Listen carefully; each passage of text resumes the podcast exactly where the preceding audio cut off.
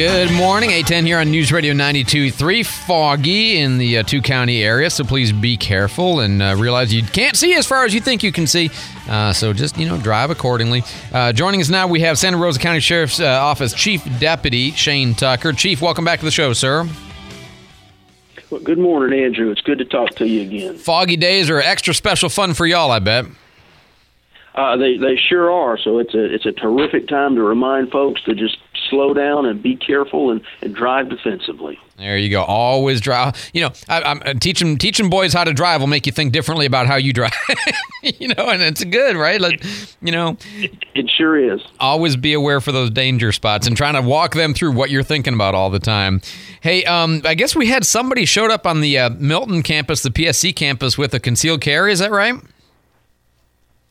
Well, they, they did, and it, it wasn't a lawful concealed carry. We had some uh, some folks playing on the basketball court, uh, and there was there was some kind of altercation. Um, and as deputies responded to investigate the altercation, they determined that one of the uh, individuals, who was from uh, Atlanta, I believe, uh, he was from out of town, had a uh, concealed weapon, was carrying a, a pistol in his bag. So he was arrested and charged with possession of a concealed firearm, but you know, it, it doesn't sound to me like the information I got is the pistol was a part of the confrontation, but it's um, it, it's disconcerting, of course, that, that we have uh, firearms on, on our local school campuses. So we're we're really happy that we caught that before you know something tragic happened. Yeah, obviously, and and a reminder to people that that's one of the excluded zones, right? If you you might have a concealed weapons permit uh, from the state of Florida or a reciprocity with somewhere else, but you can't take that on a high school, a college campus, anything like that, right?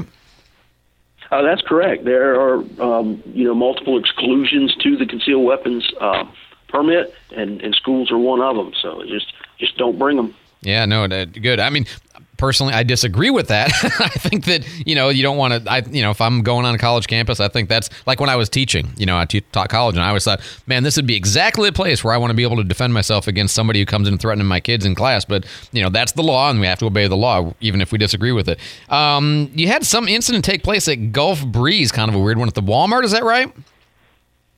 We did. Uh, it was it was it was kind of strange Saturday, um, our deputies were dispatched to a, a possible weapons complaint at the Gulf Breeze Walmart.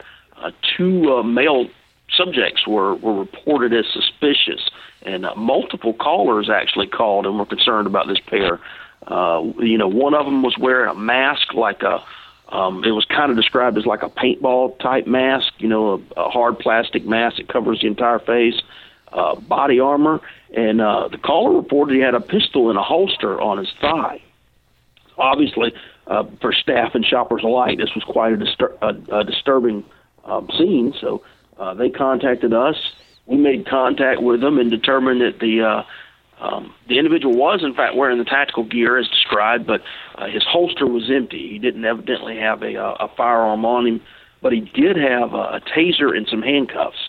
Uh, you know, his his his demeanor, his his outfit, his the whole thing was was quite upsetting. So uh, staff chose to uh, trespass him from Walmart, and um, of course we took his information and, and wrote up a report because um, that's just clearly disturbing. You know, it, it may very well have been a joke to these two young men, but um, clearly it's not funny. And these are the type of shenanigans that can wind up getting somebody seriously hurt. Right. I mean, a misunderstanding. Now, just from a legal perspective, there'd be no legal violation. You tell me if I'm wrong, but obviously, Walmart as a private company can control their their premises, and if they don't want you wearing a mask and carrying a taser and handcuffs around, they're going to tell you to leave, and you got to leave. Is that basically right?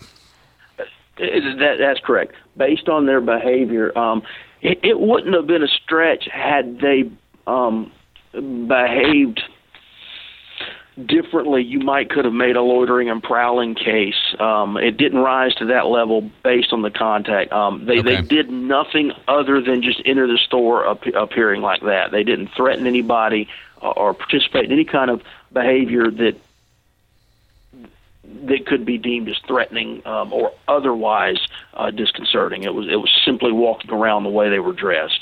Uh, so, and, and you're absolutely right. Walmart is, is private property, and, and they have every right to trespass these two. What, what if they'd have I been carrying? What if he'd have been carrying, um, you know, an airsoft pistol, or I mean, paintball doesn't really fit that kind of description, but you know, something that it, it looks like a regular pistol, but it isn't actually, uh, particularly one that has like still has the orange tip on it or something like that. How would that have changed this scenario? But that that could have changed it, you know, significantly. Um, at at that point, in in the holster, you wouldn't have seen an orange tip anyway. Right. If it was an airsoft gun, you know. So for all intents and purposes, he would have been openly carrying a firearm, uh, wearing a mask. Uh, in a, in a in a public place, and you- you're at at at very least at the loitering and prowling um, threshold. So, had he actually had a firearm, I, I feel pretty confident he likely would have been arrested. All right, even if it were a replica, because as far as the average person knows, they don't know the difference, and that's the issue is what the presentation is, not what's actually underneath the metal, right? Absolutely, absolutely. His his behavior would have been suspicious and threatening, and and quite frankly disturbing. You know, as as a a citizen or a law enforcement officer, if I were in Walmart and I saw somebody with a mask and a gun, clearly not a law enforcement officer and clearly not in, in any kind of lawful performance of their duty, the very first thing that comes to mind is an active shooter, and, and, and I would treat it as such. Right. You know, and so um, we just can't have that. Somebody could have really been injured. Absolutely. Very good. Well, thank you so much for the update, Shane. We'll talk to you next week. Shane Tucker is the Chief Deputy of the Santa Rosa Sheriff's Office. As always, Shane, I appreciate the time, sir. We'll talk to you again next week, sir. It's a pleasure, Andrew. Have a great week.